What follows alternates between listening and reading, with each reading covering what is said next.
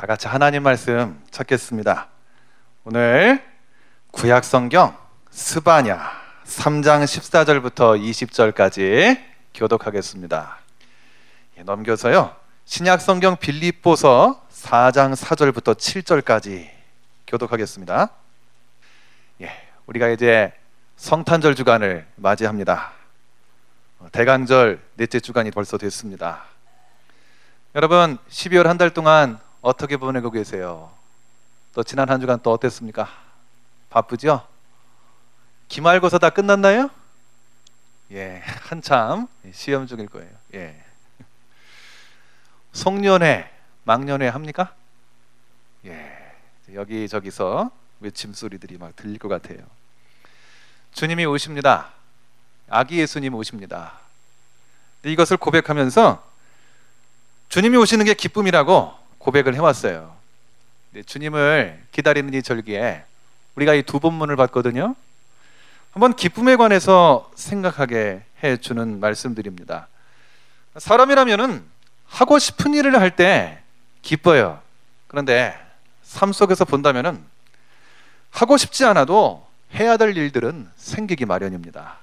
여기서 기쁨에 반대되는 염려가 생기고 마는 거죠. 이럴 때 교회가 복음을 증거하는 곳이라고 말하잖아요.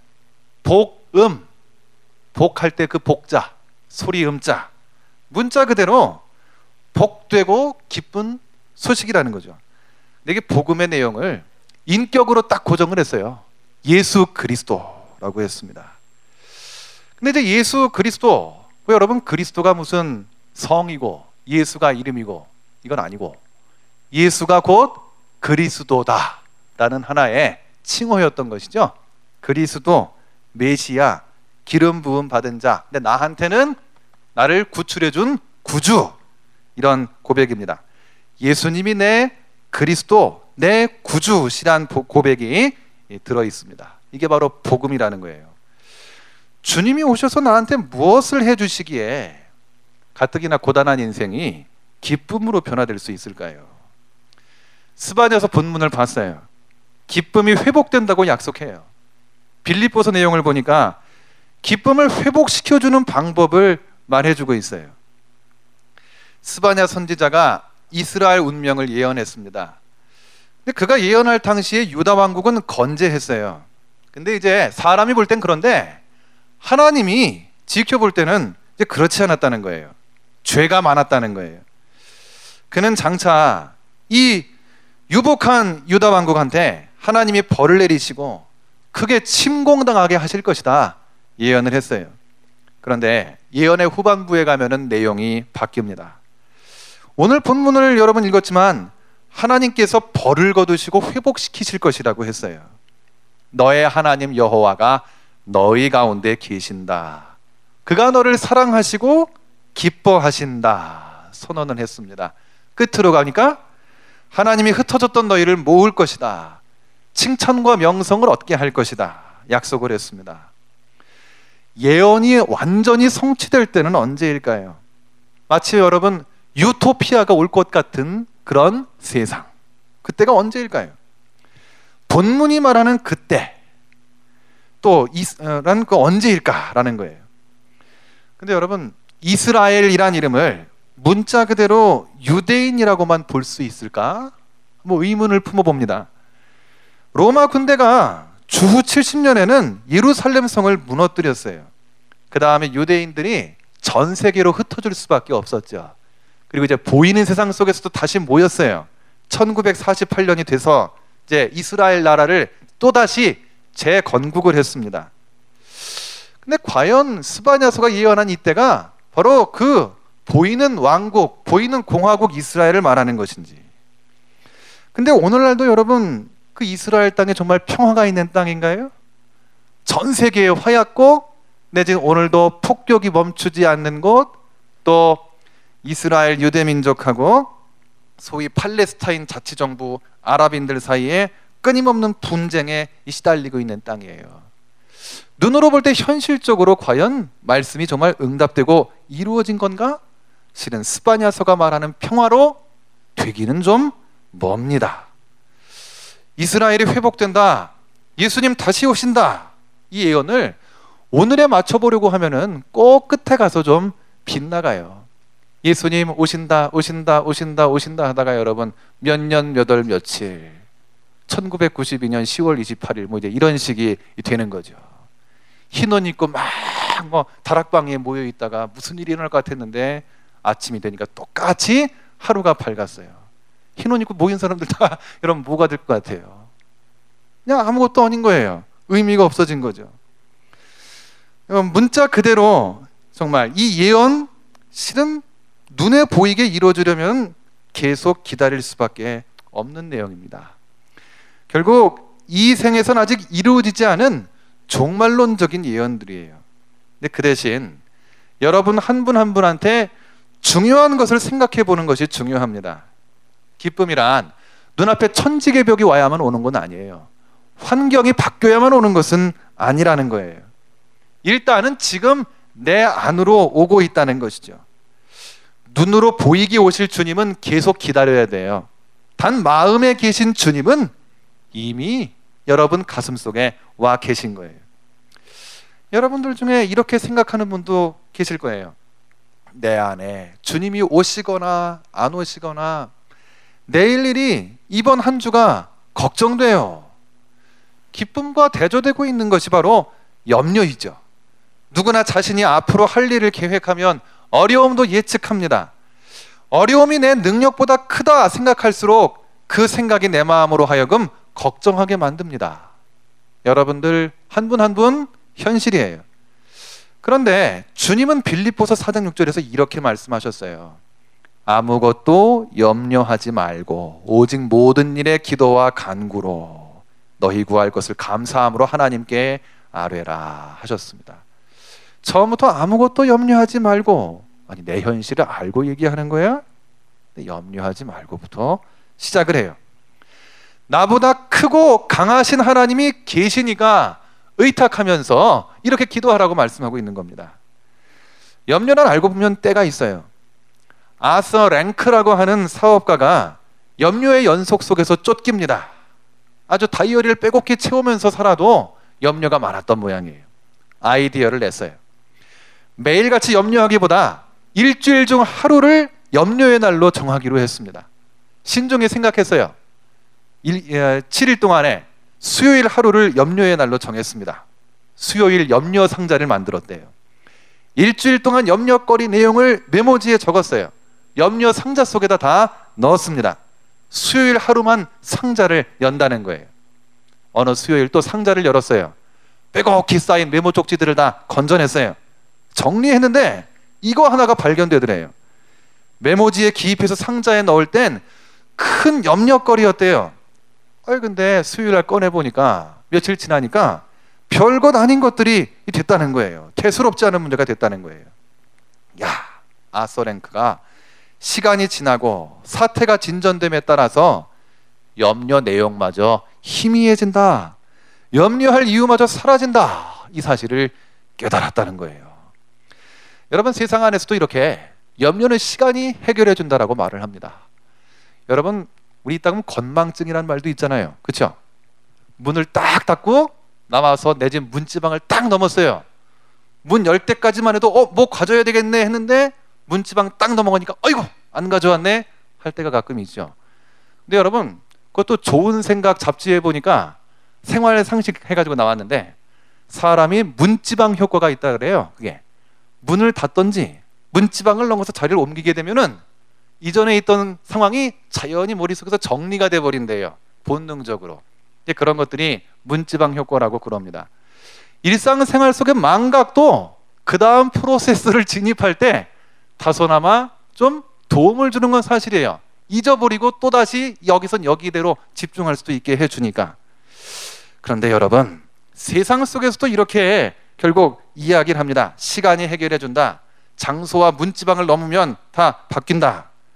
근데 여러분 신앙에서는 또 어떨까요? 무엇인가 큰 문제 앞두고 기도하면서 초조해질 때가 있었을 거예요. 기도하고 노력해요. 초조함을 극복해 본 적도 있었을 겁니다. 그러다가 지금 또다시 내 앞에 문제가 옵니다. 그러면 또다시 초조해집니다. 그럴 때 여러분 한번 떠올려 보세요.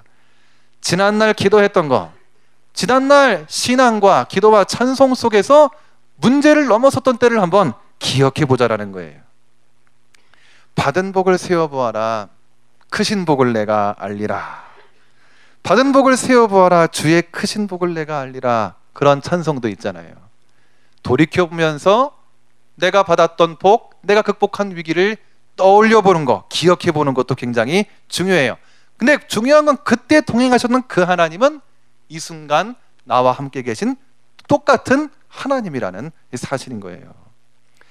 네, 여러분 이제 오늘 이 염려를요 조금 더 확장해 가지고 개인의 마음뿐만이 아니라 어디서부터 염려가 오는가 또 생각해 보겠어요.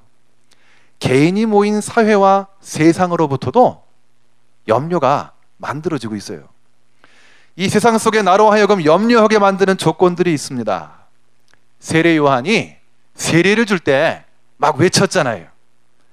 또 세례 받으러 오는 사람들한테 막 책망의 말을 던졌어요. 세례 받고 회개하지 않으면 심판받는다. 아주 직설적으로 원색적으로 얘기를 했습니다. 사람들이 심판을 피하려면 어떻게 해야 하냐고 물었어요. 남보다 더 가진 것이 있으면 나눠주라 그랬어요. 용케 세금 걷는 세리들이 모였어요. 어떻게 해야 합니까? 정해진 세금만 받아라 그랬어요. 놀랍게 군인들까지 로마 군인, 유대 군인 어쨌든 그 당시로선 별로 좋은 사람들은 아니었어요. 이 사람들도 나와서 물었어요. 세례 받으려고. 그러니까 포악하게 뺏지 말고 정해진 봉급에 만족하라 말했습니다. 누가복음 2장에 보면 이야기가 나옵니다. 많은 사람들이 가난한 사람들과 나누지 못해서 세례 요한한테 책망을 받습니다. 그리고 알고 보면 세리들, 당시의 군인들 거두어야 할 것, 얻어야 할 것 이상으로 더 많이 빼앗았습니다. 근데 그 이유가 뭘까요? 이렇게 받는 것만 가지고 어떻게 앞으로 잘 살 수 있을까 염려했기 때문이에요. 오늘날 같이 뭐 보험이 있었던 것도 아닐 거고 뭐 사회 보장이 된 시대도 아니었을 테니까요. 더 많이 빼앗는 죄 근본적으로는 염려하는 데서 나왔어요. 하나님 없이 나 홀로 생활을 잘 하려고 하면 할수록 마음속에 염려가 커집니다. 내 생활에서 하나님을 잊으면 무엇이 잘 사는 게 되는가 하면은 남보다 더 잘 사는 것이 표준이 되고 맙니다. 경쟁에서 이기는 게 성공의 표준이 돼요. 이것을 위해서 염려의 염려를 거듭하게 됩니다. 또 경쟁에 이기려고 하는 나는 또 다른 사람들을 염려하게끔 만드는 것이죠. 여러분 기독교 윤리 실천 운동이란 단체에 있었어요. 여기서 몇 년 전에 자발적 불편을 위한 실천 운동이란 거를 벌이더라고요. 아주 간단한 것서부터 사무실 나오면 불 끄기, 리포트 출력할 때 이면지 쓰기, 뭐 등등을 이제 막 어, 구호로 외쳤어요. 약간의 불편을 감수하는 거. 하지만 좀 더불어 살기에 좋은 사회를 신앙으로 만들어가자 취지에서 이 그런 자발적 불편 캠페인을 벌이는 것을 본 적이 있습니다. 그런데 이 운동을 열기까지 그 기윤실 자문위원장을 지낸 여러분 그 손봉호 박사님이라고 알지요? 기윤실에 서울대 명예교수를 지냈던 이 장로님인데요. 그 운동의 취지에 대해서 인터뷰를 이렇게 했어요. 한국인의 심성을 좀 잘 대변해 줬다라고 생각이 됩니다. 한국 사회 문제점이 무엇이냐 질문하니까 그가 한국이 절대 빈곤에서 탈출하고 민주화도 이뤘지만 문제는 윤리 수준이 너무 낮다라고 대답을 했대요.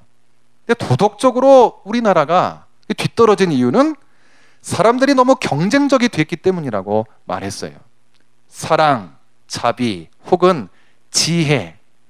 뭐 이런 것들은 한 사람이 많이 가져도 다른 사람이 적게 가질 필요는 없지요. 그런데 돈, 명예, 자리, 권력 이건 한 사람이 많이 가지면 다른 사람은 많이 가져갈 수가 또 적게 가져갈 수밖에 없다라는 것이었대요. 서로 공유할 수 없는 것들을 서로 빼앗으려고 하기 때문에 경쟁적이 될 수밖에 없다라고 말을 했습니다. 근데 그 결과 작은 파일을 놓고 여럿이 경쟁을 하다 보니까 다른 사람한테 해를 끼치는 상황이 발생하는데 이것이 오늘날에 한국 안에서 많이 발생하고 만다라는 것입니다. 근데 이 손봉호 장로님이 우리나라 행복지수와 자살률을 소개했어요. 영국에 사회문제 연구기관이 있는데 레가툼 연구소라는 곳에서 이런 결과를 발표했대요. 2011년도에 110개국 번영 지수를 조사했대요. 110개 나라 중에 한국이 26번째라고 합니다. 꽤 많이 우리나라도 좀 앞질러 간 거죠. 그런데 국민들 생활 만족도를 조사했대요. 레가툼 연구소에서 110개국 중에 몇 위인 것 같아요? 104번째였대요. 우리가 거의 110개 중에서 최하위의 생활 만족도를 가지고 있다는 거예요. 평가는 아주 불행한 나라라고 얘기를 했대요. 근데 이제 자살률은 여러분도 들었겠지만 OECD 국가 중에서는 첫 번째라고 말을 했대죠. 노인 자살률은 미국의 서너 배라고 합니다. 물론 부모님 세대들, 앞선 세대들이 새마을 운동, 경제 개발을 통해서 고속 성장을 했으니까 오늘 우리가 가난의 추억이 없이 죄송합니다. 사람마다 다를 수 있겠지만 큰 절대 빈곤의 추억이나 쓴 기억 없이 그래도 그래도 좀 평균 이상으로 생활할 수가 있게 됐지요. 근데 여러분 그러기까지 고속 성장의 배후에는 이렇게 목표 아래 다져진 경쟁심이 아주 도를 넘어서 과열된 경쟁이 실은 많다라는 거예요. 근데 여러분 그러기까지 그 뒤에는 염려가 얼마나 많이 있겠어요. 염려가 너무 크니까 염려한 만큼 노력해서 생활 수준은 올라갔어요. 단 그 생활에 만족하지 못하는 이들이 많습니다. 급격히 성장해서 빈곤을 어느 정도 탈출한 것은 좋습니다. 단 경쟁심 염려가 심해졌다면은 우린 또다시 한번 돌이켜 보아야만 합니다. 여러분 외국 사람들은 말을 해요. 한국이 참 빠르게 변한다. 아, 그리고 또 외국 교포들은 또 그런 말을 합니다. 한 5, 6년, 10, 20년 만에 한국을 다녀갈 때마다 그렇게 말을 한대요. 빠르게 그만큼 변했다는 것이죠. 단 지나치게 경쟁적이 될 수밖에 없었던 거 굉장히 돌이키게 됩니다. 더 많이 가지려고 싸워서라도 염려를 극복하려고 하는 유혹 성도들에게도 역시 있는 거예요. 그럴수록 빌립보서 4장 6절이 말씀하고 있습니다. 우리 같이 한번 한 목소리로 한번 읽어봐요. 외울 수 있으면 더 좋죠. 빌립보 4장 6절 시작 아무것도 염려하지 말고 다만 모든 일에 기도와 간구로 너희 구할 것을 감사함으로 하나님께 아뢰라. 그리스도인들 일단은 필요를 구할 때에 하나님 앞에 구하고 하나님과 나의 관계 안에서 해결한다는 거예요. 그래서 먼저 구하는 거죠. 또 지나오는 길 역시도 때론 어려움도 있었어요. 때론 정말 나도 스스로 어떻게든 아르바이트부터 해서 일을 해야 한 학기 학비를 등록금을 마련할 수 있었죠. 치열하게 생활했으면 했어요. 하지만 지나온 길도 하나님의 인도하심 속에 있음을 고백합니다. 그러면서 긍정적으로 뒤를 돌아보는 거예요. 염려가 드는 것은 내 마음 한복판이에요. 그래서 4장 7절이 내 마음 상태를 위해서 약속하고 있습니다. 4장 7절도 같이 한번 읽어요. 시작. 그리하면 모든 지각에 뛰어난 하나님의 평강이 그리스도 예수 안에서 너희 마음과 생각을 지키시리라. 마음하고 생각을 지키신대요. 주님과 나 사이가 다 회복된 다음 충만한 기쁨을 누린다 예언이 스바냐서 말씀에 나옵니다.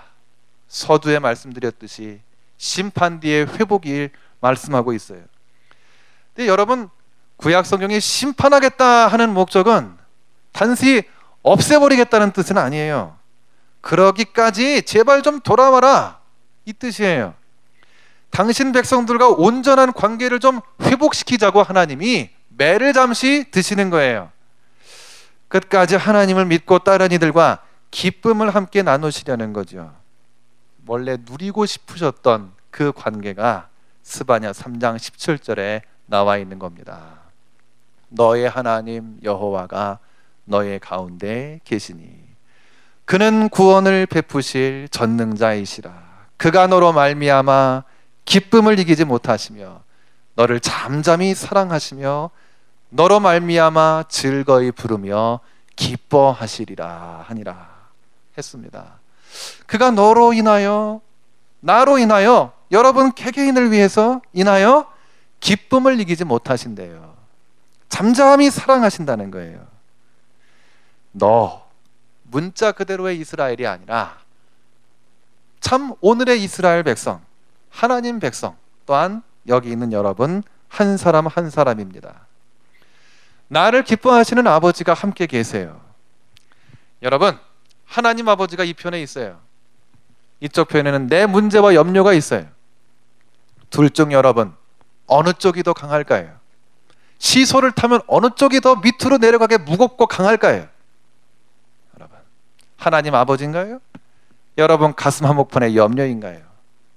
여러분이 선택하고 믿기로 결단한 아버지 하나님이 더 강하신 거예요.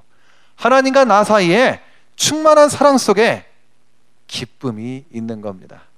기쁨은 관계로부터 시작되는 거예요. 하나님의 친밀함 속에서 일어나기 시작하는 거예요.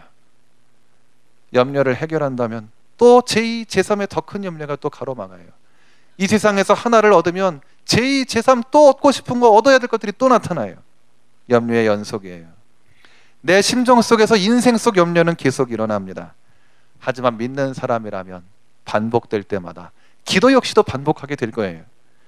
신앙 안에서 염려를 극복하는 과정은 계속될 거예요. 이 여정이 끝날 때는 주님이 다시 오시는 날입니다. 근데 여러분 염려를 디디기까지 기도로 극복하기까지 마음속 전쟁이 일어날 거예요. 불안과 믿음 사이에서 끊임없이 영적 전쟁입니다. 하지만 나를 잠잠히 사랑하시고 나로 말미암아 기뻐하시는 아버지 하나님이 계시니 영적 전쟁도 이길 수 있는 거예요. 그 관계 속에서요. 한 주간의 삶 속에서 주님과 동행하는 여러분 마음과 생각 모든 지각에 뛰어난 평강의 하나님이 예수님 안에서 지켜주실 거예요. 여러분 이를 확실하면서 확신하면서 이 한 주를 열어 나가기를 간절히 기원합니다. 이것을 위해서 예수님께서 오신 거예요. 또 아기 예수님이 그렇게 우리한테 다가오고 계시는 거예요. 사랑하는 여러분, 주님을 향해서 마음의 눈을 고정시키면서 우리 오늘 이 두 본문의 말씀 기억하면서 염려를 의탁하면서 한번 기도하기를 원합니다.